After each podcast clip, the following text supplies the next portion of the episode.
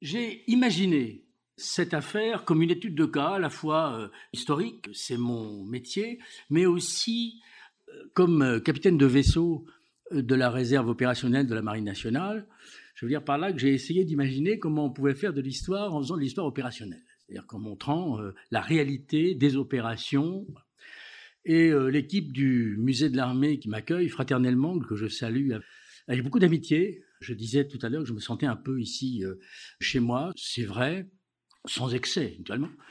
Je vous invite d'ailleurs, à, si vous n'avez fait, à visiter ou à revisiter cette très belle exposition, euh, comme en 40, avec un, très beau catalogue. Je crois que c'est vraiment le point d'orgue des commémorations de l'année 1940, et je suis très heureux et très fier, moi, que notre musée de l'armée ait pu euh, s'y associer. Alors, la Norvège, alors je vous ai, pour être sérieux, euh, vous avez un plan, euh, vous avez une bibliographie, vous avez une carte, évidemment, vous aurez tout ça également euh, à l'écran. En Norvège, du 9 avril au 10 juin 40, il y a deux mois et un jour de combat. C'est une première dans la Deuxième Guerre mondiale pour les Alliés. Pourquoi? Parce que c'est une opération qu'on appelle une opération interarmes. On y trouve euh, de l'infanterie, on y trouve de l'artillerie, on y trouve la Légion étrangère, on y trouve les chasseurs alpins. C'est une opération interarmée parce que c'est la marine nationale et euh, l'armée terre. Et c'est une opération interalliée avec les Britanniques, qui tiennent la plus grande part d'ailleurs dans le conflit, avec les Français naturellement, mais vous allez trouver aussi des Polonais et puis naturellement des soldats de la brave armée norvégienne qui d'ailleurs se bat, il faut le souligner, très bien. C'est donc une première qui regroupe quand même à peu près 100 000 euh, marins et soldats français, ce qui est une, affaire intéressante. Mais c'est aussi une première pour les Allemands, c'est également une opération interarmée, c'est également une opération interarmes, avec pour les Allemands, une première dans la première, c'est qu'ils mettent en place un, état-major de planification euh, opérative, c'est-à-dire spécifique pour le théâtre, pour le milieu, pour les contraintes euh, norvégiennes, un état-major indépendant aux ordres directs de celui qui est depuis 1938 euh, le chef de l'armée allemande, c'est-à-dire Adolf Hitler. 120 000 soldats à peu près, vous voyez que les effectifs sont à peu près de part et d'autre équivalents. C'est une opération réalisée par la Wehrmacht et c'est une opération qui répond à un triple principe, économie des moyens, concentration des efforts, liberté d'action, on croirait, et d'ailleurs c'en est en partie du Foch avec une réussite logistique allemande. La logistique, c'est tout ce qui concerne la préparation, l'exécution, le transport, le ravitaillement. C'est pas véritablement le combat lui-même, encore que ça peut arriver à déborder. Une réussite logistique allemande. Songez que les Allemands ont réussi par voie aérienne, maritime, terrestre, à acheminer en Norvège 3000 hommes par jour euh, ce qui à l'époque est une véritable réussite, 300 bâtiments, un millier d'avions, et, j'y insiste, la maîtrise de l'air euh, pendant toute la campagne, ce qui était assez inattendu pour les Alliés, d'ailleurs, il faut le, remarquer. Cette opération allemande, qu'on appelle Weser-Übung, ou exercice Weser, réunit plusieurs opérations, plusieurs éléments de modernité, en quelque sorte, dans la planification et dans la conduite des opérations. C'est ce que je vais vous montrer. D'abord, c'est une opération superbement planifiée du côté euh, allemand, conduite pour l'essentiel par l'armée terre allemande, mais renforcée par des officiers de liaison avec euh, l'échelon tactique, euh, l'échelon opératif, l'échelon stratégique, tout ça est très très bien organisé euh, à l'allemande, et avec, c'est une première, mais je pense que c'est une dernière, avec assez peu d'intervention dans le détail des opérations de Hitler. C'est vrai que c'est une des, des, principes de Hitler qui, plus on va vers la fin de la guerre, plus il intervient en direct dans les opérations. Eh bien, c'est pas le cas en Norvège. C'est peut-être pour ça que ça marche, mais ça, c'est un autre sujet. Deuxième élément de modernité, les Allemands créent des groupes tactiques qui comprennent, comme en Pologne d'ailleurs et comme en France, euh, qui comprennent toutes les armées. C'est-à-dire euh, qu'on peut piocher, euh, il y a de l'infanterie, de l'artillerie, il y a des avions en liaison, la marine qui débarque, tout ça est extrêmement, extrêmement organisé et avec des missions par objectif. Je veux dire par là qu'on fixe au chef des objectifs, l'état-major fixe des objectifs, c'est ce qu'on appelle la Auftragstaktik, hein, l'effet final recherché, si vous préférez, euh, comme on dirait dans notre armée de terre euh, aujourd'hui. Et une fois que l'objectif est déterminé au chef, une fois qu'il en a les moyens, il a la liberté d'action. C'est un point qui me semble là aussi extrêmement intéressant par rapport aux habitudes des Alliés. Alors, les premiers mois de 1940, c'est la drôle de guerre. À l'ouest, l'attention des états-majors se concentre sur la Norvège pour une série de raisons. D'abord parce que la côte sud de la Norvège. La côte sud de la Norvège contrôle l'entrée vers la Baltique. La côte sud de la Norvège donc contrôle l'entrée de la Baltique et la côte nord ouvre l'accès à la Finlande et puis même ici à l'Union soviétique, dont je vous rappelle qu'elle est en guerre depuis novembre 1939 avec l'URSS. Elle est en guerre avec l'URSS jusqu'en mars 40, euh, ça joue évidemment un rôle. Et puis donc on a l'entrée de la Baltique, on a l'accès à la Finlande, et puis euh, c'est aussi une possibilité pour les alliés, la France, la Grande-Bretagne, par le nord de la Norvège, de tendre la main, si vous me permettez cette expression, une main glacée puisqu'on est, on est dans l'hiver 39-40, mais de tendre la main aux Norvégiens. Et en présence, on a la Norvège. La Norvège est un pays neutre, mais qui n'est pas indifférent à ce qui se passe. L'Allemagne, qui a un plan d'invasion, et les Alliés, qui n'ont pas un plan, mais qui vont avoir plusieurs plans successifs et quelquefois même en même temps. Il y a donc deux forces ennemies au large de la Norvège, le 9 avril 1940, qui convergent l'une vers l'autre sans que l'une sache qu'elle converge vers l'autre. Là aussi, c'est dans l'histoire quelque chose d'extrêmement intéressant. L'exposé qui suit va être centré sur la façon dont les alliés, pour l'essentiel, ont imaginé, préparé, engagé cette campagne, hein. construire, imaginer, conduire des opérations à plusieurs. C'est pas absolument euh, évident ni facile, avec évidemment une référence au plan allemand lorsque ce sera nécessaire pour montrer d'ailleurs la différence entre une opération à plusieurs et un commandement unique. Alors, premier temps, comment concevoir une opération euh, à partir, comment dirais-je, à partir d'une autre, à partir euh, de l'opération de Finlande. Quelques introductions tout de même pour vous rappeler le poids relatif de la Première Guerre mondiale. L'idée des Alliés est d'entrer dans une guerre longue. Vous aurez observé qu'on entre en 1914, on entre avec l'idée d'une guerre très courte et c'est une guerre très longue on entre pour nous Français en 39 dans une guerre dont on pense qu'elle sera très longue et elle est relativement courte, donc on s'est trompé à chaque fois. Les Alliés ont décidé d'un blocus naval comme pendant la Première Guerre mondiale. C'est essentiel pour les Britanniques, c'est plus ambigu chez les Français ce qui est très important parce que, comme pour la Première Guerre mondiale, les Allemands ont besoin de voies de communication, probablement moins que pour la Première Guerre mondiale pour leurs produits indispensables, mais pour le faire, j'y reviendrai, c'est évidemment absolument central pour l'industrie de guerre allemande. Et puis comme on est dans une guerre euh, qui pour l'essentiel est statique sur le front du nord-est, derrière la ligne Maginot, où tout va se jouer, les Alliés essayent d'imaginer des stratégies périphériques. Alors c'est les barrages de mines qui, il faut le reconnaître, ont assez bien fonctionné en 1917-1918. C'est aussi le front d'Orient. Alors ça, c'est les Français qui pensent au front d'Orient. Les souvenirs de Salonique, de 1917-1918.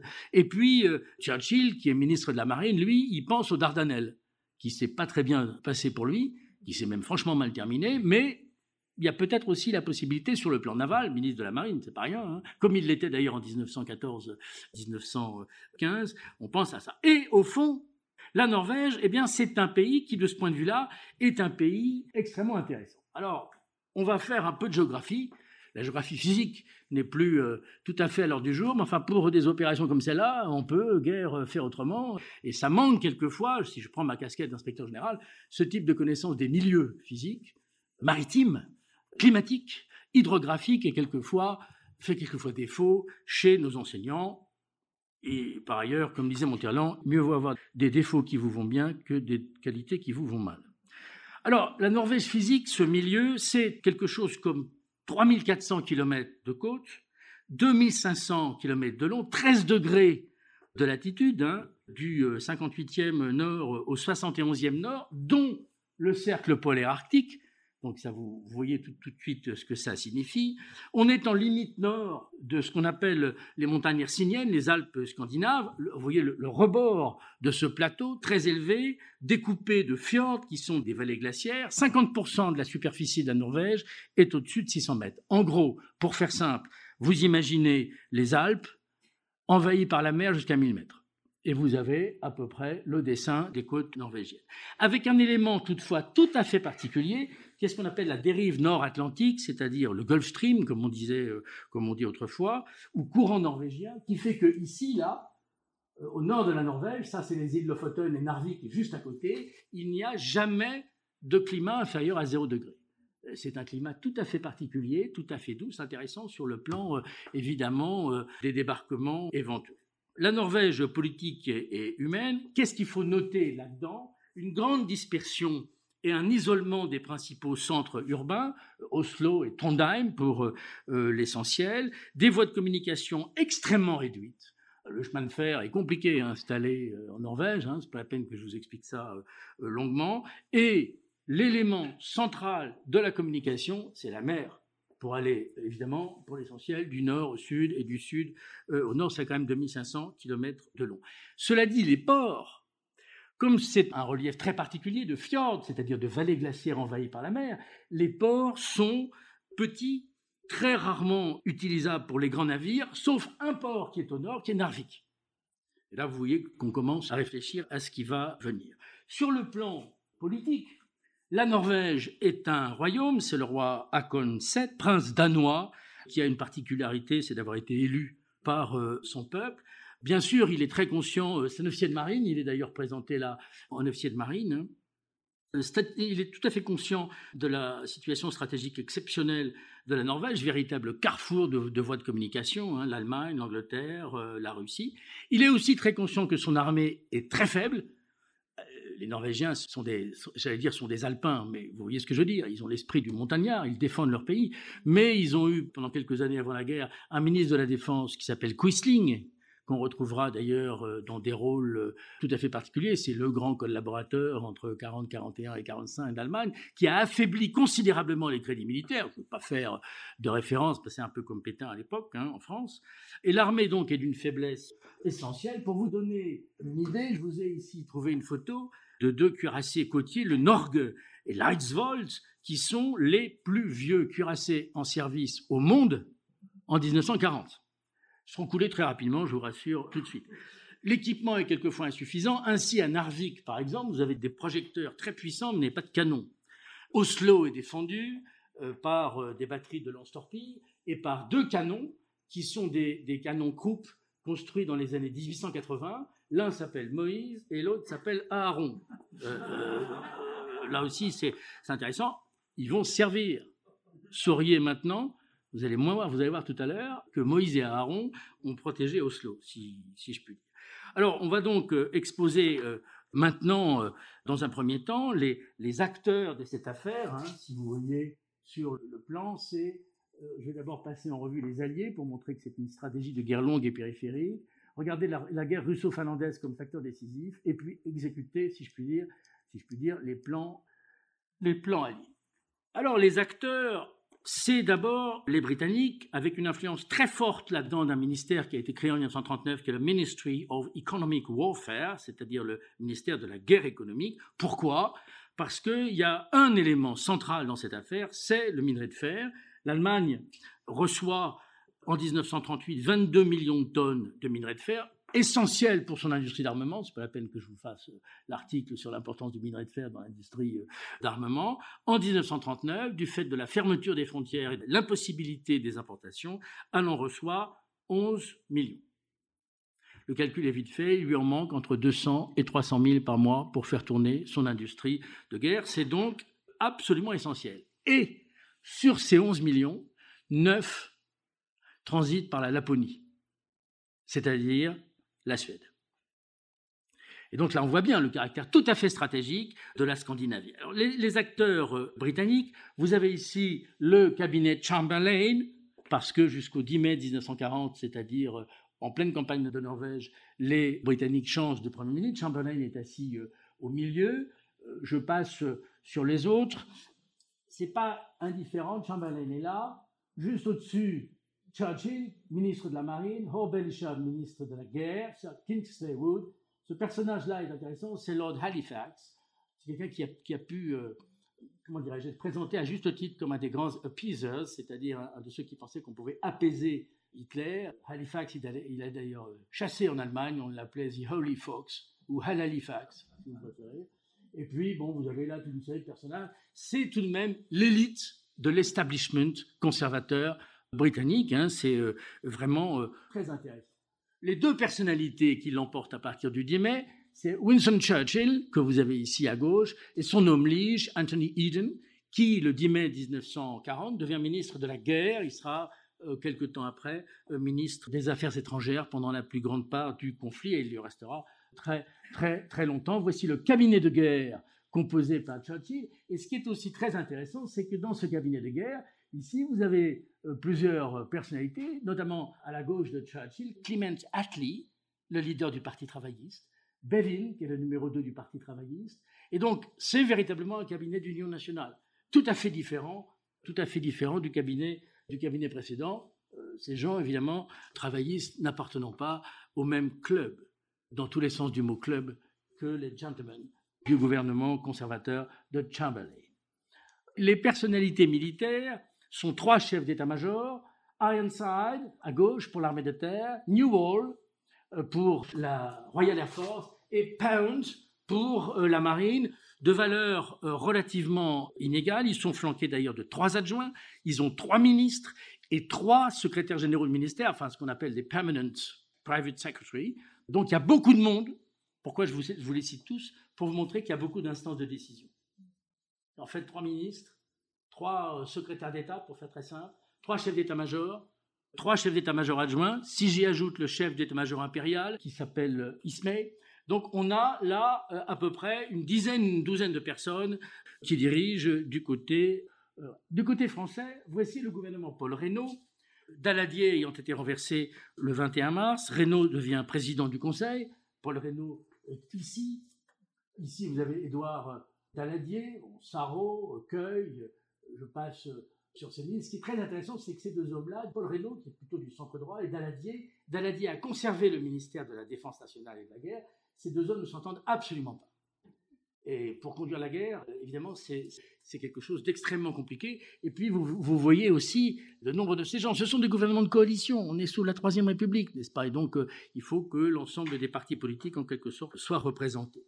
Euh, les chefs, vous les avez ici de gauche à droite le général Villemain, chef d'état-major de l'armée de l'air, homme courageux, mais l'armée de l'air euh, en France en 1940 est dans un état euh, très, très, très, très difficile. Elle ne joue pas, quasiment pas de, rôle dans l'affaire norvégienne.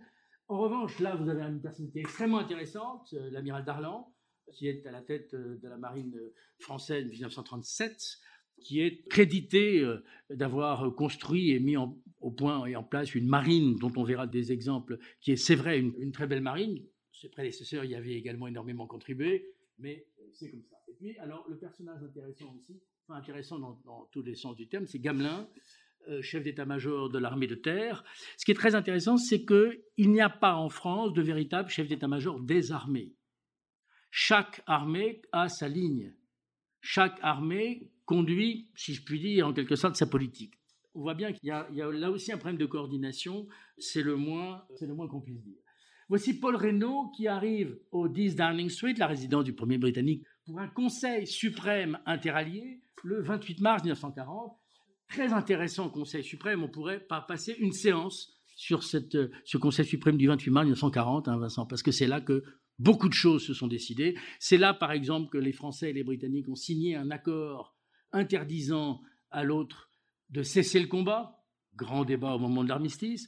C'est là également où des décisions extrêmement importantes ont été prises sur l'entrée en Belgique en cas d'offensive allemande. C'est là où des décisions importantes ont été prises en matière de Norvège. Et puis vous avez derrière ce personnage qui est d'ailleurs, là aussi les deux hommes sont assez élégants, il faut le reconnaître. Et celui-ci, c'est l'ambassadeur Charles Corbin, qui est notre ambassadeur à Londres. Donc il y a un Conseil suprême interallié euh, qui, où en principe sont discutés les plans d'opération en euh, Norvège.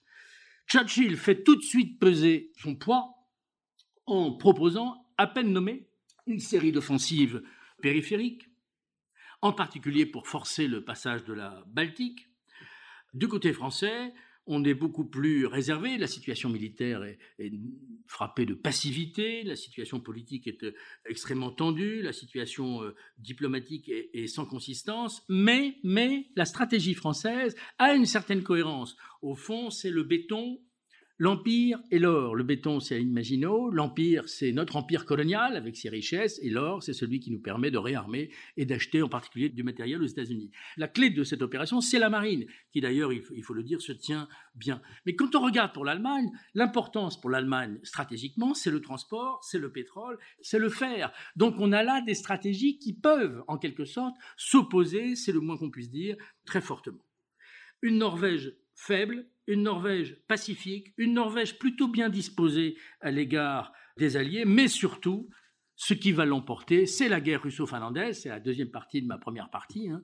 La guerre russo-finlandaise, en novembre, euh, vous l'avez ici sur cette carte, en, le 30 novembre 1939, les soviétiques attaquent avec des forces considérables l'armée norvégienne. Cette carte est extraite d'un ouvrage de mon maître, Jean-Baptiste Durosel, mon maître à la, Sorbonne, décédé maintenant depuis 1994. Mais cet ouvrage-là, l'abîme, reste toujours euh, extrêmement intéressant pour comprendre euh, la politique extérieure de la France, si on peut appeler ça euh, comme ça, pendant la Seconde Guerre mondiale. Le premier ouvrage s'appelle La décadence, c'est sur les années 30, et le deuxième, L'abîme. Il n'a pas fait un troisième qu'il aurait peut-être appelé La résurrection, on sait rien. La guerre russo-finlandaise dure de novembre 39 à mars 40, et tout de suite, évidemment, les Alliés pensent à la possibilité d'aller tendre la main à la Finlande via la Norvège. C'est évidemment quelque chose d'intéressant. L'opinion publique est très favorable à la Finlande. Il y a des campagnes de soutien jusqu'aux États-Unis. Brave Little Finland. Bon, il faut dire que la Finlande est le seul pays à avoir remboursé ses dettes à l'égard des États-Unis après la guerre. Ça a peut-être aussi joué ou pas d'ailleurs. Et au fond, le cabinet de guerre britannique et Churchill reprennent un certain nombre de plans qu'ils avaient imaginés dès octobre 39, en quelque sorte, pour les finlandiser. Ces plans supposent de miner pour empêcher les bateaux de s'approcher de la Norvège, transporter euh, des troupes et de bloquer complètement la route du fer d'une part vis-à-vis des Allemands, mais aussi de pouvoir intervenir, intervenir via euh, Petzamo jusque la Russie soviétique. Donc il y a plusieurs projets qui sont à l'étude. Pour l'essentiel, il y en a deux. Un projet purement naval, un exercice purement naval, ça ressemble aux Dardanelles. Faut pas trop le dire à Churchill, mais euh, ça ressemble quand même bien aux Dardanelles. Hein. Et puis un projet, déjà, un projet Narvik. Donc on a des plans d'opération, on a des renseignements, on a des notes, on a des études, mais aucune stratégie d'ensemble. L'armée de terre, l'état-major impérial, la marine, le cabinet de guerre étudient la possibilité d'opération, mais chacun, en quelque sorte, pour soi. Pour ce qui le concerne, c'est euh, là aussi assez euh, impressionnant. Le général Gamelin, lui, donne l'ordre de préparer une brigade mixte à base de chasseurs alpins qu'on va confier au général Bétoir. Je reviendrai sur cet officier euh, un peu plus loin, qui est un, général, un alpin, un hein, général français très, très intéressant. Et l'amiral Darlan lui-même en janvier prépare une action navale. Alors, il voit les choses en grand. Darlan prépare une action navale contre Petsamo, contre Mourmansk, contre Narvik, donc euh, avec des moyens évidemment extrêmement intéressants, et même une action navale qui pourrait aller jusqu'au port de Luleå, qui est le port suédois où embarque le minerai de fer. Et feu, là, c'est fer. Le fer est chargé à Kiruna, transporté ici, euh, surtout l'été, parce que l'hiver, on, peut passer par Narvik, hein, c'est à 0 degré, et ici, ensuite, direction l'Allemagne. Donc la route du fer, en quelque sorte, c'est ça l'idée, c'est d'aller jusqu'en Suède. Hein. donc, euh, comment dirais-je? Darlan, il voit loin, hein, une opération pour aider les Finlandais contre les Soviétiques, avec les Norvégiens et même contre les Suédois. Donc, euh, on a des plans d'opération. Le, service historique de la marine, de la défense maintenant, contient dans ses cartons des plans d'opération qui sont euh, assez exceptionnels. Et donc, l'opération alliée pour aider les Finlandais est, est décidée. D'où deuxième partie, ou troisième partie de cette première partie, si vous préférez, les plans alliés. Alors, quels sont les plans alliés? Je crois qu'il y a des dimensions à prendre en, compte. C'est la neutralité norvégienne et suédoise, by the way. Hein. Ils sont tous les deux euh, neutres, même si la Norvège est, plus proche des alliés que ne l'est euh, la Suède. Les mines de fer et l'assistance à la Finlande. L'opération dite Pelzamo, qui a la faveur euh, de l'armée française, les Britanniques en sont, le mot n'est pas trop fort, effarés. Effarés de son ampleur, effaré de sa multitude, effaré aussi de, son, de sa relative incohérence. Il n'empêche que le 5 février, la guerre a commencé en novembre, 5 hein, février, euh, le 5 février, on se met d'accord sur les troupes, deux brigades d'infanterie de la territoriale et deux brigades d'infanterie de l'armée d'active pour les Britanniques, une brigade alpine, enfin faite de deux demi-brigades alpines et une brigade polonaise pour les Français, un régiment de légion étrangère qui joue un rôle important qui deviendra la 13e demi-brigade de la Légion étrangère, la 13e DBLE, très célèbre et encore aujourd'hui dans la, dans la Légion. Mais au même moment, on s'aperçoit de la carence relative, relative des renseignements, en particulier des renseignements, euh, des renseignements britanniques. Je vais vous donner quelques exemples parce que ces opérations combinées, si on va en Suède, si on va en Norvège, si on va euh, à Narvik, il faut bien euh, vérifier les choses. Or, les possibilités de débarquement dépendent de la longueur et de la hauteur des quais, les possibilités de transport terrestre, ferroviaire, routier dépendent des tunnels, éléments dont les Britanniques ne disposent pas. Pas plus que les Français. Or, il existe un rapport que j'ai retrouvé dans les archives de la Royal Navy, un rapport qui date de 1918, qui précise la largeur des fjords, qui précise les routes, etc. etc. De vous à moi, mais ne le répétez pas, la largeur des fjords n'a pas vraiment varié de 1918. Hein. Donc euh, on, peut se fonder sur, sur l'existence, simplement chacun a ses services et il n'y a pas de coordination en l'affaire. Donc on a deux problèmes qui sont patents. Un premier problème, euh, la coopération entre les Norvégiens, les Suédois et les Finlandais. C'est pas euh, quelque chose de simple. Hein. Ils ont des opinions, des options politiques et diplomatiques et voire militaires différentes. Et puis, euh, au fond, on voit bien que, en plus d'être en guerre contre l'Allemagne, ça supposerait, ça supposerait d'être en guerre contre la Russie soviétique. C'est une autre paire de manches le 12 mars, ordre d'embarquement est donné à la brigade Bétois. Voici les chefs qui vont être responsables sur place. Euh, le général Ironside, à côté de lui le général Carton de Viard, qui est un véritable survivant, parce qu'il a, perdu, euh, euh, il a perdu un bras pendant la guerre de 14, il n'a plus que deux doigts à la main droite, il n'a plus qu'un œil qu'il cache en abattant sa visière. La jambe gauche, ce n'est plus que des éclats d'obus avec un peu de chair autour. C'est une personnalité euh, extrêmement intéressante. Ce personnage qui a l'air un peu fade, là, c'est le général Audet. C'est pas du tout quelqu'un de fade, c'est un général de division française, c'est un alpin lui aussi, euh, solide, tout à fait déterminé. Et à droite, le général Mittelhauser, il a été rappelé au service pour travailler sur ces sujets. Voici maintenant les Britanniques. À gauche, le major général Sir Pierce Mackenzie. Je vous ai mis les décorations à côté. Et à droite, l'amiral of the fleet, the Earl of Cork and Orrery. L'un est un officier du génie, d'origine euh, de la classe euh, moyenne, l'autre est un officier de marine qui euh, siège à la Chambre des Lords. Ils ne s'entendent absolument pas, ni par leurs origines, ni par leur manière de voir la guerre, ni par le reste. voici une image sympathique du temps où on pouvait encore prendre des photos en fumant une sèche. Voici la photo du général Audet, commandant le corps expéditionnaire français en Scandinavie, et le général Bétoir, commandant la première division airs de chasseurs, qui rassemble toutes les unités que je vous ai données. Un mot sur le transport rapide, un mot sur le, euh, transport. Parce que c'est extrêmement intéressant. On va parler un peu, il faut, euh, on n'en parle pas suffisamment euh, souvent, à mon avis, y compris ici, c'est pas un reproche, mais de la marine marchande. Or, la marine marchande française va jouer et joue un rôle très important en Norvège pour le transport des troupes, pour euh, le ravitaillement, pour le transport des matériels. Or, la question du transport n'est pas du tout posée de la même façon pour les Allemands, et c'est pas du tout indifférent ce que je vais vous dire, hein, pour les Allemands, pour les Britanniques et pour les Français. Les Allemands transportent 80%, 80% de leurs troupes sur des bateaux de guerre.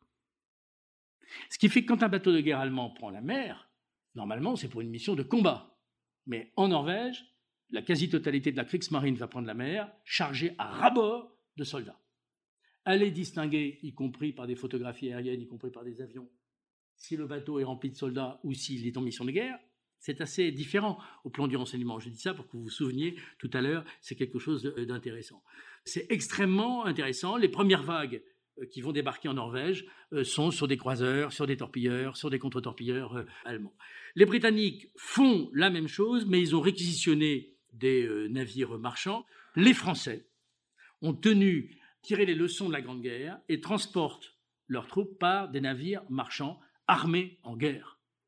Ils transportent les troupes par des paquebots et les matériels par des cargos. Le problème, c'est que ça ne va pas à la même vitesse et que ce pas les mêmes convois. Les troupes arrivant en moyenne une semaine ou dix jours avant le matériel. Léger problème, hein, dont on reparlera évidemment euh, tout à l'heure.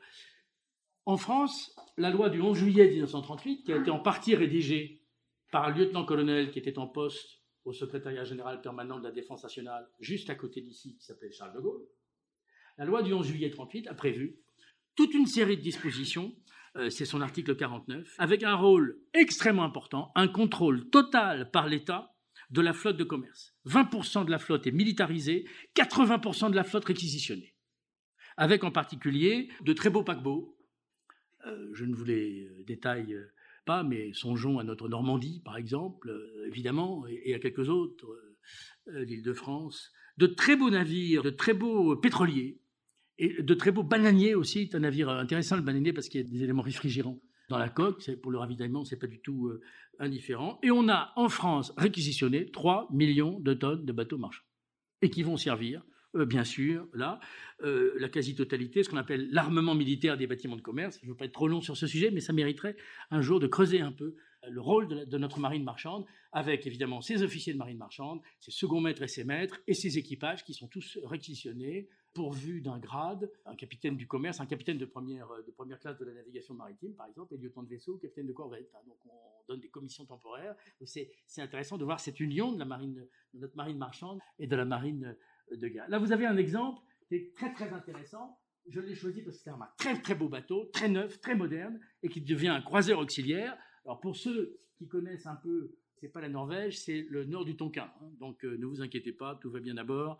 C'est pas le même climat, c'est pas la même région, mais c'est l'Aramis. Pourquoi je cite l'Aramis? Parce que pour vous donner un exemple, c'est un bateau qui date de 1931, euh, qui a été refondu en, 1936, et l'état-major de la marine, c'est très moderne. L'état-major de la marine a, consenti à, participer à la refonte de l'Aramis financièrement pour faire passer la vitesse de 14 à 19 nœuds, c'est-à-dire pour aller plus vite, et pour permettre, regardez derrière et regardez devant, d'armer en cas de guerre le bateau de canons de 138 mm. Il en a 8 et il a deux canons de 75 antiaériens. Donc on a là de très beaux bateaux, relativement confortables, puissants, rapides, qui vont transporter la brigade euh. Deuxième partie, pour vous rappeler le plan, construire une opération dans un contexte politique et militaire contraint. Contraint. Et, c'est quoi contraint?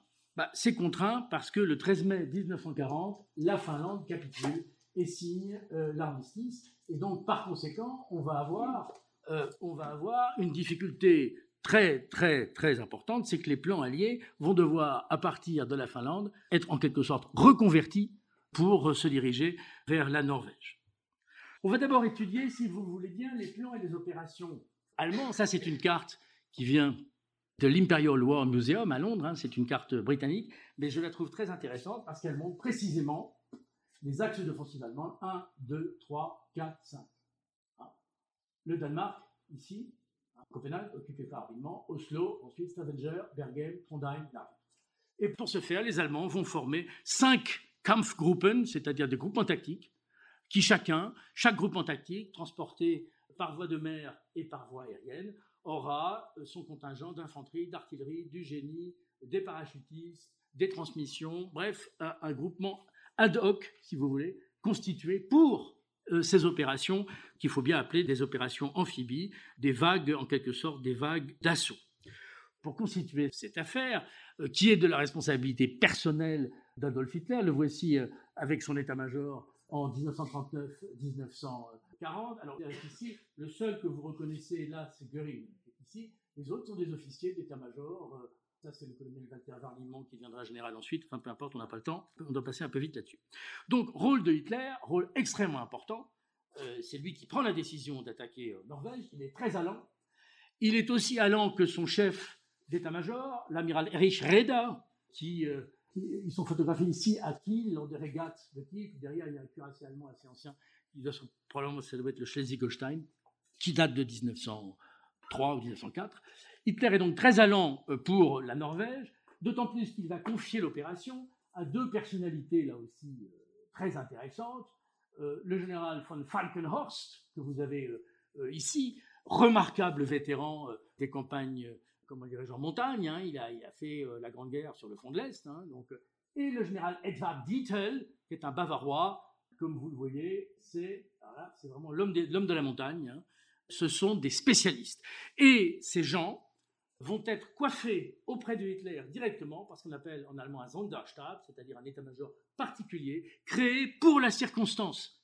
Donc au contraire des alliés, qui n'ont pas d'état-major euh, interallié, qui n'ont même pas d'état-major interarmé, euh, qui envoient euh, des officiers pour combattre sans avoir véritablement de planification intégrée, les Allemands intègrent leur planification.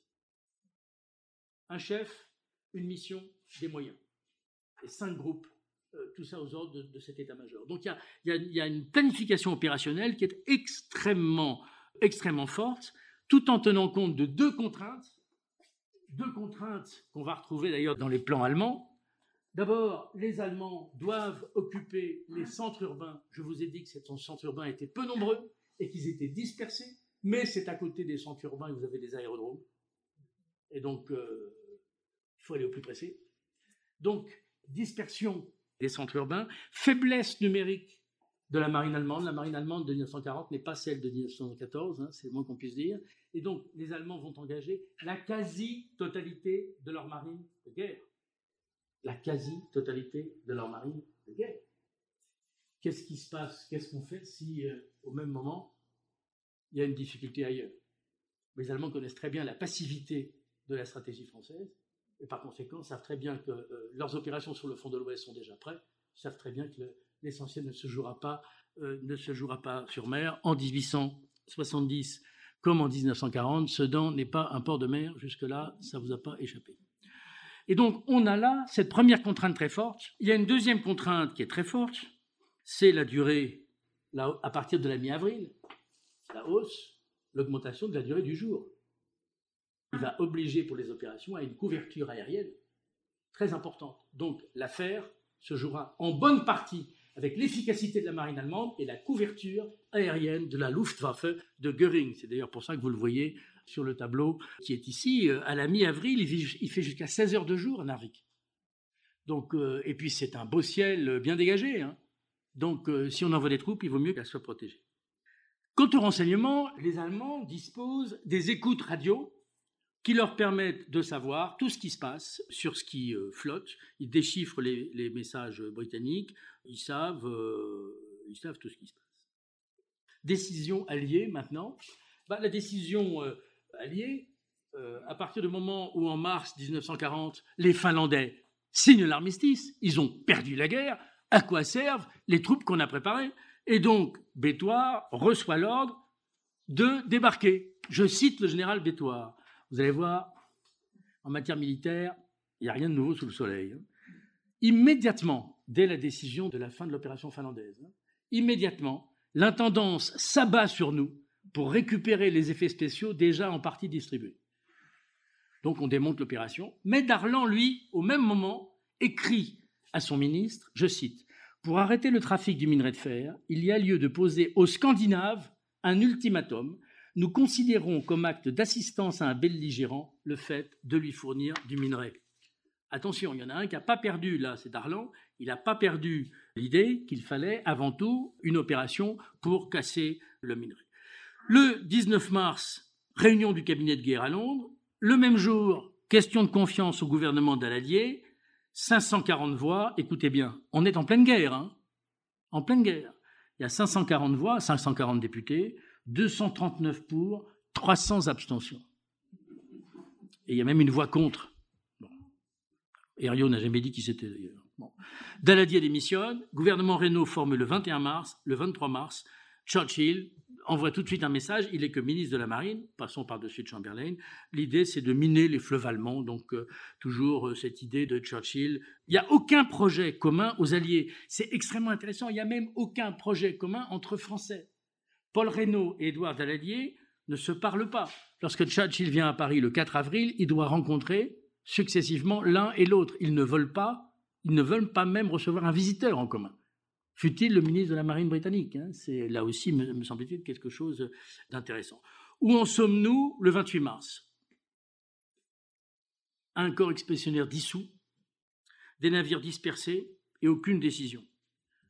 Au même moment, les Allemands décide que leur opération aura lieu le 9 ou le 10 avril. Pourquoi est-ce que je cite le 28 mars? Je vous ai montré tout à l'heure Paul Reynaud à Londres avec Corbin, l'ambassadeur. C'est le 28 mars que toute une série de décisions extrêmement intéressantes sont prises à Londres. D'abord, il y a l'accord sur une opération norvégienne qui est pris, c'est même le point le plus important de la réunion, en même temps que la décision de foncer en Belgique et jusqu'à Breda en Hollande si les troupes allemandes attaquent, et en même temps que cette espèce d'accord franco-britannique sur l'interdiction d'une paix séparée dont on reparlera peut-être. Qu'est-ce qui se passe? Évidemment, il faut rappeler les permissionnaires. Pourquoi? Bah, Une fois que la brigade alpine euh, a été euh, dissoute, les permissionnaires euh, sont rentrés chez eux, Bétoire aussi d'ailleurs. On rappelle les permissionnaires. Et on prévoit, Gamelin prévoit une opération entre le 5 et le 12 avril. Autrement dit, les Français débarqueraient dix jours après les Britanniques. Tout dépend des Britanniques. C'est intéressant. Hein Je vous ai dit les Allemands le 9 ou le 10. Les Français entre le 5 et le 12. C'est pas loin. Déjà, on voit que la chronologie, c'est le moins qu'on puisse dire, se rapproche fortement. Quelques remarques maintenant opérationnelles. L'opération de Norvège, c'est du recyclage. Pas du tri sélectif, mais c'est du recyclage. C'est vraiment le recyclage de l'opération finlandaise qu'on a en quelque sorte norvégianisé. On a pris les mêmes et on les a réaffectés. Sauf que les troupes ne sont ni assez entraînées, ni assez équipées. Du côté des Britanniques, il y a même deux brigades de ce qu'on appelle la territoriale. Qu'est-ce que c'est la territoriale? Eh, ce sont des officiers de réserve, euh, ce sont des sous-officiers de réserve euh, qui sont recrutés territorialement. Euh, ce sont de bons combattants. Les Britanniques, je rappelle ce que disait Napoléon, l'armée britannique est la meilleure du continent. Heureusement, il y en a peu. Hein. Donc euh, c'est une armée euh, de, très très bonne, de très très bonne qualité, mais euh, en Angleterre, l'essentiel des réservistes, l'essentiel de l'entraînement va vers la marine hein, et, vers la Royal Air Force, il faut aussi le reconnaître. Donc des troupes qui ne sont ni assez entraînées, ni assez équipées. Un exemple, comme on a, comment dirais-je, comme on a permis aux permissionnaires de rentrer chez eux, il n'y a plus de bataillon de skieurs, il n'y a pas non plus de DCA, de défense contre avion, et on décide d'habiller les troupes le plus légèrement possible.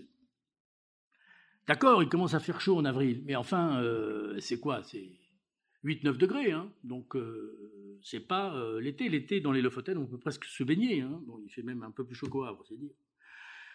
Et puis, ces plans, il faut regarder ce qu'en disent les Britanniques eux-mêmes. Je cite le War Office, le ministère de la Guerre.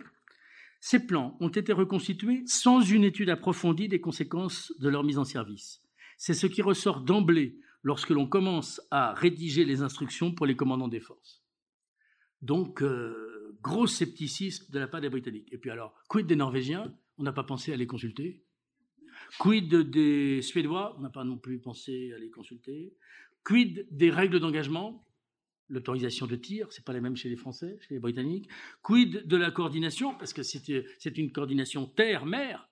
C'est une coordination français-britannique mais c'est une coordination alliée norvégien aussi. Donc tout ça, on sait qu'on va y aller, on prépare une opération, et puis bah, sur place, c'est évidemment très, très particulier. Finalement, les Britanniques acceptent Narvik, l'opération sur Narvik, pour le 8 avril. Il y a donc un décalage de 2 à 3 jours. Quand les Britanniques acceptent l'opération, la marine allemande est déjà en route vers les côtes norvégiennes. Alors, comment se fait-il que personne, et c'est le, dernier élément de ma deuxième partie, comme euh, euh comment c'est le, le, euh, c'est la question du renseignement, le troisième élément de ma, deuxième partie, comment se fait-il que personne, d'un côté comme de l'autre, n'ait su ce qui était en train de se préparer? Puisque vous vous posez la question, je vais y répondre. En fait, il y a deux opérations. Le 8 avril, les eaux norvégiennes sont minées, et le 9 avril, les Allemands déclenchent l'opération. Avec une conséquence que je vous ai dite, la totalité de la marine allemande est réquisitionné pour l'opération. Avec une deuxième conséquence, c'est qu'à bord des navires allemands, il y a des troupes de débarquement. Avec une troisième conséquence, c'est que le plan euh, allemand est au point, les troupes sont entraînées, les objectifs sont définis, mais chacun des adversaires ignore ce que fait l'autre. C'est assez unique dans l'histoire pour être, me semble-t-il, signalé. Alors que ça aurait pu tourner vraiment plus mal. Je vous cite cette anecdote. Le 28 mars, réunion du Conseil interallié à Londres. Je vous ai dit à quel point cette réunion était absolument cruciale, décisive. Gamelin, Gamelin c'est le général français qui commande les troupes, Gamelin, logé au Hyde Park Hotel, oublie le dossier de la réunion en partant dans sa chambre. Le dossier est découvert par un serviteur italien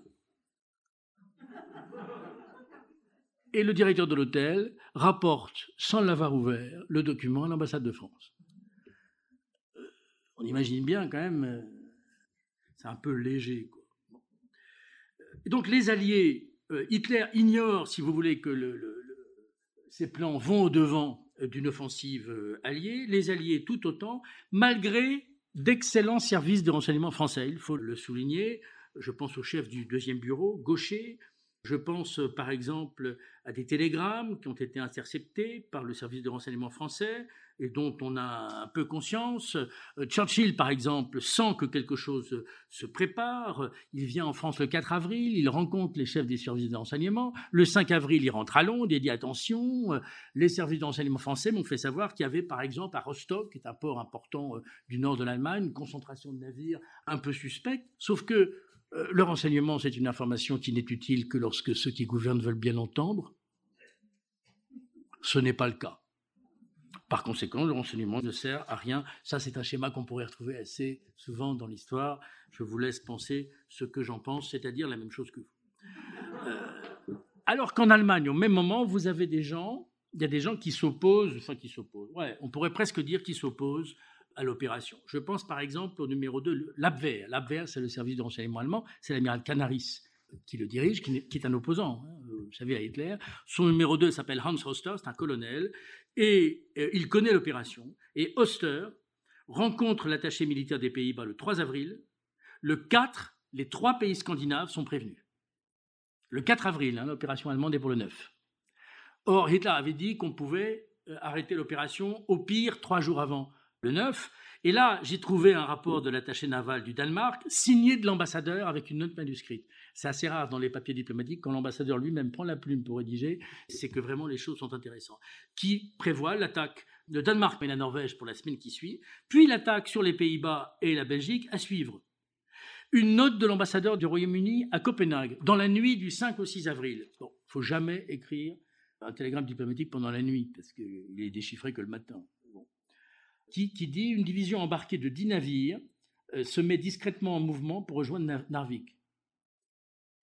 L'ambassadeur allemand Ulrich von Hassel, qui finira pendu à un croc de boucher pour sa participation euh, à l'attentat du 20 juillet 1944, comme vous le savez, très grand ambassadeur euh, anti-nazi, dit, je cite, Si les Anglais laissent malgré tout l'opération réussir, ils auront mérité d'être vaincus. C'est ce que nous allons voir maintenant. C'était une transition. Troisième partie, conduire une opération à plusieurs alors que l'ennemi en a euh, lancé, une. Abordons maintenant le déclenchement, le déclenchement des opérations. Voilà les troupes allemandes qui embarquent là à bord du croiseur Admiral Hippa, très, beau bâtiment croiseur lourd de la marine euh, allemande. Les voici à bord. Bon, ce sont des images de propagande, hein, vous voyez, ça ne vous étonnera pas. Voici le plan d'opération allemand tel que je vous l'ai présenté. Le premier groupe se dirige, comme groupe 1, vers Narvik avec 10 torpilleurs et deux croiseurs de bataille. Ce n'est rien de moins que le Scharnhorst et le Gneisenau, qui sont à l'époque les deux plus gros croiseurs de bataille allemands. Il y a à peu près 3000 hommes, une division de chasseurs alpins, la troisième Gebirgsjäger Division. Hein, Gebirgsjäger, c'est les chasseurs alpins euh, en allemand. Le groupe 2, ici, avec un croiseur lourd et quatre euh, torpilleurs, le groupe 3, ici, vers Bergen. Ensuite, Kristiansand. Ensuite, Oslo. Et puis, il y a l'opération du Danemark qui est également en route. Donc, la première vague, très bien articulée, se lance. Nous sommes euh, le 5 avril. L'état-major français analyse des plans d'opération vers le Caucase. Ça, on n'en entend pas parler. Bétoir reçoit ses premiers ordres et l'intendance lui remet ses effets qu'elle lui avait pris le 7, parce que le 7, c'est un dimanche, et il ne faut pas éveiller l'attention. On ne sait jamais, euh, les ports sont pleins d'oreilles euh, et de langues bavardes. Au Royaume-Uni, les Britanniques font appareiller les bâtiments, notamment le HMS Her Majesty's Ship Hero, qui est un mouilleur de mines. On va aller mouiller, euh, le long des côtes allemandes. Euh, voici l'amiral Wentworth qui apparaît à bord de Renown, qui est un croiseur de bataille que vous avez ici. Donc c'est du lourd. Hein. les Britanniques envoient euh, de très beaux bateaux. Le Rodney, qui est également un, cuirassé très très lourd. Et la France envoie probablement un de ses plus beaux croiseurs de l'époque, l'élite de la marine nationale, un croiseur qui s'appelle l'Émile Bertin. Voici les opérations qui ont lieu. Au sud, c'est une carte agrandie, hein, du sud de la Norvège, avec une position euh, extrêmement confortable, il faut bien le dire, des Allemands. La file fleur de la Kriegsmarine est engagée. Entre 15 et 20 000 hommes sont prêts à débarquer. Il y a effectivement un large mouvement le long des côtes norvégiennes, mais du côté norvégien, on n'a pas encore pris conscience du danger. Les réserves ne sont que faiblement mobilisées pour aller à l'essentiel. Quelle est la situation le soir du 9 La Wehrmacht défile à Oslo. Le Danemark est pris. L'aérodrome de Fornebu, qui est un aérodrome extrêmement intéressant à côté, le Danemark, je veux dire, la Norvège, la capitale norvégienne est prise. C'est un aérodrome très très intéressant. Voilà l'aérodrome le 9 avril 1940. On peut dire qu'il est un peu encombré, si vous voulez. Alors je vous ai mis, pour ceux que ça intéresse, les types d'avions qu'on va y trouver. Du Junker 52. Alors Junker 52, c'est un avion euh, assez intéressant. C'est un trimoteur, c'est la bonne à tout faire euh, jusqu'à Stalingrad et jusqu'au reste hein, de l'Allemagne. Du Junkers 90, du Henkel 111, qui est un avion de bombardement. Euh, voici le Junker 52 avec les Allemands qui sont en train de monter à bord. Ils ont même réquisitionné les Dornier DO-26, qui est un, hydravion qu'on utilise en transport de troupes. on ne peut pas aller à 50 là-dedans, hein. mais en faisant des va-et-vient, ça peut être intéressant. Voici Narvik, avec des bâtiments allemands. Ça, c'est des très beaux, des Zersteurer, c'est-à-dire des contre-torpilleurs des contre-torpilleurs allemands. Voici la situation le soir du 9 avril. Quelles sont les réactions des Alliés? J'ai retrouvé un extrait du journal du général Spears, qui est l'officier de liaison britannique auprès du gouvernement français. Je cite Spears. Nous n'aurions pas été plus stupéfaits si, regardant un film de gangsters, nous avions d'un seul coup vu de vrais bandits sortir de l'écran ça montre bien l'effet de sidération. Renault appelle Gamelin le 8 au soir, il appelle Darlan le 9, qui ignore la situation. Foudroyante opération allemande face à une manœuvre lente et compassée du côté français, écrit le grand écrivain de marine Philippe euh, Masson, le 9. Les Allemands tiennent le Danemark, les côtes de Norvège et les aérodromes. Ils ont un balcon sur l'Atlantique. Le verrou sur la Baltique a sauté. La mer du Nord est allemande. Le travail est fait. Et le 9 au matin, Paul Reynaud, par terre, à Matignon, déployant une carte de Norvège pour essayer de repérer où sont les villes. C'est ça la situation. Ça ne s'est pas passé, malheureusement pour les Allemands, aussi facilement qu'on pourrait le penser. Le Blücher, qui porte le nom d'un croiseur qui a été coulé au Doggerbank en 1915, le Blücher, qui est chargé de remonter jusqu'à Oslo, il a embarqué une, musique militaire pour défiler. Il a embarqué des troupes. Le voici qui coule devant la forteresse de Skarborg. Moïse et Aaron ont frappé. Plus les torpilles. Plus les torpilles couler un croiseur lourd comme ça, c'est pas euh, quelque chose d'absolument euh, euh, évident. Hein. C'est du 290 mm, 280 mm pardon, les, canons, et à la torpille. Donc il a coulé. Voici le croiseur léger Königsberg, très beau croiseur léger qui a été construit sous la République de Weimar. Et voici ce qu'en font les avions alliés, et voilà ce qu'il en reste.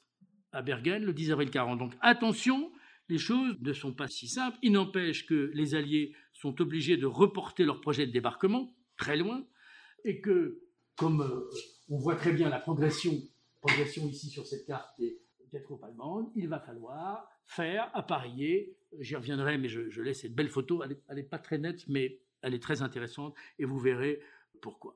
Les Alliés ne parviennent pas à interrompre le trafic maritime, ils font face à des attaques aériennes permanentes, la Luftwaffe, l'armée de l'air allemande, dispose de tous les aérodromes dont elle a besoin pour couvrir ses troupes et attaquer, y compris euh, en pleine mer, les bateaux alliés. Donc, euh, ça va être extrêmement difficile, euh, malgré tout, de décider d'une opération. À la mi-avril, voici l'appareillage du premier échelon des troupes sur des bâtiments qui ont été réquisitionnés. Ici, vous avez l'aile El Jezaïr. Hein, vous voyez, ici, vous avez l'aile Jezaïr, l'aile Mansour et l'aile Kantara qui sont en ligne de fil. La photo n'est pas très belle, enfin pas très bonne, mais euh, ça vous montre bien euh, ces bateaux euh, qui partent. Le président Doumer, dans un fjord norvégien, la, photo est belle. Qu'est-ce qu'il faut repérer sur cette photo? Comme bah, il y a du 138, hein, donc euh, c'est un, bateau qui a été réquisitionné, c'est un beau transport de troupes, et là-dessus on peut transporter euh, quasiment entre 1000 et 1500 hommes, hein, donc euh, c'est du solide, si vous me préférez, permettez cette, cette expression. Ils sont aux ordres de l'amiral Kadar, dont j'ai trouvé cette photo parce que c'est un type solide qui commande des croiseurs auxiliaires, donc c'est un petit peu compliqué. C'est pas commander des cuirassés ou des croiseurs, hein, c'est pas forcément un emploi de première catégorie, mais c'est un homme bon, solide, très fiable et qui va se révéler un redoutable manœuvrier et surtout épargner le sang de, de ses hommes. Ces divisions de croiseurs auxiliaires sont dirigées vers Namsos. Là, je me suis permis de. C'est un hommage au musée de la Marine et un très grand peintre de marine qui s'appelait Roger Chaplet et qui était sur place euh, et qui a donc peint cette division de croiseurs auxiliaires. C'est assez intéressant parce que, regardez, ça là, c'est pas des feux d'artifice, hein. ce sont des bombes qui tombent. Et regardez ce que c'est que cet avion-là, vous le reconnaissez? Train fixe, L en W, c'est un Stuka, Sturmkampfflugzeug, avion euh, de bombardement euh, en piqué. Les Allemands ont la maîtrise de l'air sur place, euh, bah, il n'y a pas beaucoup de DCA, hein, de défense contre avion, pour euh, tirer. Et donc, Namsos, ça se passe pas très bien. Le 14 avril, les paquebots arrivent avec les troupes. Le 26 avril, les cargos arrivent avec le matériel. 14, 26, 12 jours. En attendant, eh bien, les Français savent ce qu'ils savent faire, ils se débrouillent euh, et ils se battent plutôt bien à Namsos. Sauf que le débarquement à Namsos a lieu avec une dizaine de jours de retard et finalement, ça va être l'évacuation de Namsos parce que les Britanniques et les Français n'arrivent pas à tenir sur place. La puissance aérienne allemande, la puissance des forces terrestres allemandes oblige à rembarquer et c'est au cours de ce rembarquement qu'un très beau contre-torpilleur, le Bison, est euh, coulé par la Luftwaffe. Hein, donc c'est un épisode intéressant. Voici euh, Chapelet. alors là, c'est intéressant aussi, ça, c'est un dornier. Hein, donc euh, c'est pas du, petit matériel que les Allemands euh, envoient. Et voici une belle photo d'un marin français dans les ruines de Namsos avec l'HMS euh, York en arrière-plan. Et voilà les chasseurs évacués de Namsos en mai 40. Alors euh, on voit hein, certains on le verrait des chasseurs, d'autres le casque qui était le modèle Adrien, un peu modernisé, le modèle de la guerre de 14. À Namsos, il y a une brigade britannique qui est la 146e britannique il y a des chasseurs alpins français sans aucune liaison entre la brigade britannique et les chasseurs alpins français. Ça aussi, c'est quelque chose malheureusement euh, d'assez intéressant. Voici les troupes françaises qui évacuent Namsos à bord de l'Algérie. Je vous avais parlé de, ces ports pas vraiment aménagés. Regardez un peu la distance entre le flambeau et le port. Regardez à partir de quoi on est. Regardez les sacs qui sont jetés là en vrac. C'est quand même compliqué. Avec ça, c'est l'officier britannique qui essaie de mettre un peu d'ordre dans cette sympathique pagaille française. Hein le rembarquement euh, se passe pas non plus très bien. Et puis il y a très peu, très peu d'avions euh, euh, français ou britanniques. Ça, c'est un Black qui est à Trondheim. Il s'est posé à Trondheim. Regardez, ça, on voit bien que c'est un, comment dirais un avion qui est fait pour servir sur les porte-avions parce qu'on replie les ailes des avions pour les descendre dans les cales. Le britannique est là, regardez, le corps de chasse, ça, ça sent son alpin. Hein. Voici l'amiral comte Jean de Laborde, qui passe en revue la Légion étrangère au moment où elle embarque, cette fois pour Narvik, nous sommes le 23 avril 1940. Voici la 13e division, demi-brigade Glix de Légion étrangère qui embarque à Brest. Voici des soldats polonais, j'ai tenu à ce que ces soldats polonais, rescapés de la campagne de Pologne, qui se sont engagés dans l'armée française et qui forment une brigade autonome de chasseurs, intégrée à la première division de chasseurs de Bétoire. Voici encore des chasseurs alpins à bord de ces bateaux. Et ça, c'est très intéressant parce que ça montre que les Français ont réuni du matériel. Nous sommes ici en attendant l'embarquement avec des Peugeot, des camions français. On voit très très bien d'ailleurs, c'est du Peugeot avec les deux, les deux phares dans la calandre, là, comme les 402B hein, de l'époque. on voit bien que c'est, c'est d'ailleurs du bon, du bon matériel. Voici les Britanniques qui embarquent également pour ces opérations qui vont concentrer l'attention des Français et des Britanniques jusqu'au 8 juin. C'est la bataille de Narvik sur laquelle je, je vais quasiment terminé ce que j'ai à vous dire. Deux échelons français concentrés vers Narvik, où on a 24 000 troupes alliées. 24 000 hommes. Donc c'est vraiment euh, extrêmement euh, fort. Les Allemands en face euh, sont à peu près 5 000 au début, rejoints par 15 000 hommes d'une division de chasseurs alpins. Pour une fois, les Français ont du matériel. Ça, c'est un très très bon canon de DCA français de 1940.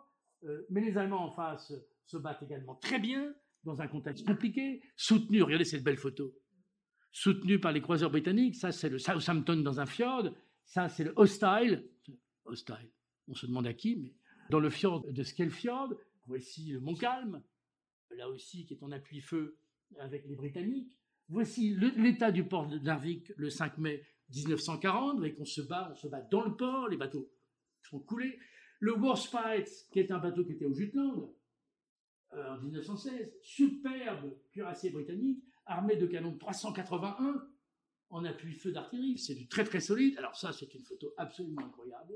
C'est une photo des Allemands au moment où ils s'apprêtent à quitter Narvik, à être refoulés par les Français. Le 28 mai, les Allemands euh, quittent Narvik. On peut même considérer que la route du fer est coupée. Il est temps.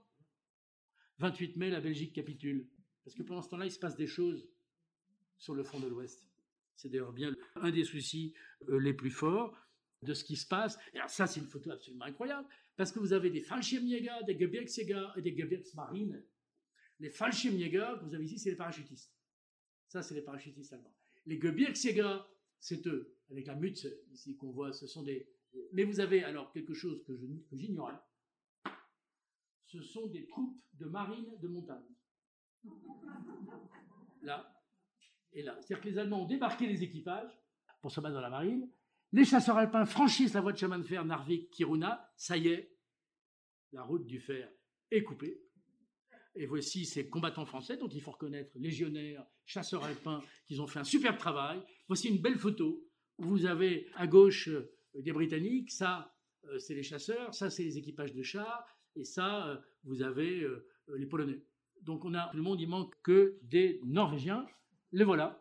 Voici un Norvégien à gauche, un Tommy au milieu et un chasseur alpin français. Donc on a, euh, on a une victoire alliée, clairement, avec la campagne de France en arrière-plan. Ça se passe pas bien à la fin pour les Britanniques. Vous avez ici le Scharnhorst, le Gneisenau et l'amiral Hippa qui sont à Trondheim, avec d'ailleurs des hydravions euh, euh, allemands. Vous avez en face le cuirassier Glorious qui croise au large de la Norvège. Et vous avez ici le Scharnhorst qui est en train de couler, le Glorious. Donc ça se passe pas bien. C'est une victoire allemande, dernier point, avec la campagne de France en arrière-plan, parce que pendant ce temps-là, je vais pas revenir sur ce que j'ai dit euh, euh, la semaine dernière, parce que j'en ai beaucoup parlé la semaine dernière, vous avez la campagne de France du 10 au 18 mai, c'est la percée de Sedan. Ensuite, c'est le coup de faux, les armées prisonnières à Dunkerque au moment où on se bat à Narvik, et puis bon, la bataille de France du 5 au 14 juin 1940, la Baltique est fermée, la route du fer est ouverte, et le verrou sur la mer du Nord a sauté parce que les troupes françaises rembarquent et quittent la Norvège, une partie d'ailleurs pour l'Angleterre et une autre pour retourner se battre en France. Ici, il est évidemment un peu tard. La Kriegsmarine a remporté une superbe victoire. La Luftwaffe dispose d'aérodromes superbes. Les pertes allemandes sont très lourdes. Les Allemands ont perdu trois croiseurs, dix contre-torpilleurs, quatre sous-marins. En face, les Britanniques ont perdu un porte-avions, un croiseur et huit contre-torpilleurs. Mais par rapport à la taille de la Royal Navy, c'est la, marine allemande qui a vraiment payé extrêmement cher la campagne de Norvège. C'est vrai que les résultats sont très supérieurs. Quant à la marine française, du début à la fin, euh, elle a été sous contrôle opérationnel britannique. Elle a joué le rôle d'un second très loyal, très discipliné, très battant, avec, vous l'avez vu, des croiseurs auxiliaires qui ont fait un travail superbe dans le cadre d'une supériorité allemande décisive, avec de très beaux bateaux, l'Émile Bertin, le Montcalm, avec des bateaux réquisitionnés qui ont également très bien fait euh, leur travail. Il y a des leçons qu'on en tire très vite avant de conclure. D'abord, une doctrine totalement archaïque en matière d'opérations combinées. On occupe des petits ports sans infrastructure, le déchargement se fait à la main par les troupes qui sont censées combattre ensuite. C'est peut-être pas une très bonne façon de les maintenir en forme physique, hein, euh, si vous voyez ce que je veux dire, ni de les entraîner euh, au combat. Le rembarquement, parce qu'il a fallu rembarquer, hein, en abandonnant le matériel, le transport de troupes par paquebot, le transport de matériel par cargo, l'insuffisance de la DCA, faiblesse de l'appui euh, aérien, manque de bâtiments d'escorte, la campagne de France en arrière-plan. Je conclus.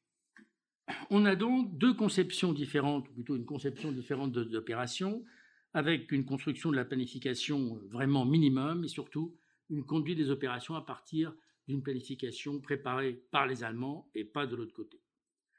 Je crois qu'il faut reconnaître aussi une désorganisation dans les processus de décision. Je vous l'ai dit, Paul Reynaud, par terre, dans son bureau à Matignon, avec une carte de la Norvège, en train de chercher où est Narvik, où est Tromsø, où est Trondheim. Voilà. Le seul partenaire britannique, pour les seuls Britanniques, vous avez trois chefs d'état-major et trois chefs d'état-major adjoints, six personnes. Vous avez un commandant en chef impérial, un commandant en chef interarmé, trois ministres, trois sous-ministres. Et puis alors parmi les ministres, il y a Winston Churchill. Il ne tient pas vraiment la place des autres, si vous voyez ce que je veux dire. Hein. C'est une personnalité évidemment importante. Avec des conceptions très différentes de la guerre. L'amirauté britannique est concentrée sur le blocus. Le ministère de l'air sur la défense aérienne de l'Angleterre. Le seul, les seuls qui tiennent un peu leur affaire, c'est le ministère de la guerre. Je vais vous donner quelques exemples, quelques exemples d'errements. Narvik, objectif le 10, on y renonce le 13. Trondheim, objectif le 15, on y renonce le 18. Narvik, objectif le 19, et rien ne se passe. On revient dessus le 22. Et puis on va dans des petits ports. Euh, je vais vous donner un autre exemple. La 146e division britannique, brigade britannique, pardon, est prévue pour débarquer à Narvik. Finalement, elle est déroutée sur Damsos, mais sans son général qu'on n'a pas prévenu. Ce qui vaut, j'ai retrouvé le diary, c'est-à-dire le journal d'un régiment qui est un, très beau régiment britannique qui s'appelle le King's Own Yorkshire Light Infantry. Et, je vous épargne, le texte. Une attention insuffisante a été prêtée à, je cite en anglais, the factors that distinguish real war from war on paper les facteurs qui distinguent la guerre en vrai que de la guerre sur le papier. C'est quelque chose qui est évidemment extrêmement intéressant, cette coordination insupportable entre les Alliés, très mal faite, très mal faite avec les Norvégiens, et pourtant, et pourtant, il fallait le faire, et ils l'ont fait, et localement remporté de superbes victoires. Pourquoi? Parce que je crois qu'une des leçons de cette affaire, c'est qu'en Norvège, il y a autant de théâtres d'opération que de fjords.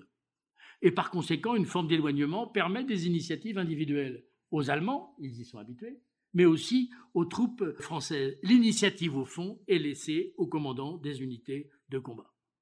Le tout sans couverture aérienne, sans défense aérienne, quasiment sans chars et quasiment sans anti-chars. À l'issue de la campagne, j'en termine vraiment là-dessus, à l'issue de la campagne, les Allemands, la Kriegsmarine, la marine allemande, ne dispose plus que d'un croiseur lourd, deux croiseurs légers et 4 contre-torpilleurs, c'est-à-dire 40% de sa capacité opérationnelle d'avant la campagne. La Norvège, c'est le summum de l'utilisation des capacités maritimes allemandes. Mais c'est aussi un succès extraordinaire de la Luftwaffe. Les Alliés partent en disant on a la supériorité navale, ça va suffire. Ça suffit pas. Certes, les Allemands perdent beaucoup de bateaux, mais qu'est-ce qui l'emporte La supériorité aérienne allemande triomphe de la supériorité aérienne, les Britanniques en tirent des leçons, en particulier en refusant, pendant la campagne de France, de céder aux Français leurs escadrilles de chasse, car, ils savent que dans la bataille qui vient, la bataille d'Angleterre, la supériorité aérienne sera absolument euh, décisive. Donc c'est ça aussi qui me semble extrêmement intéressant.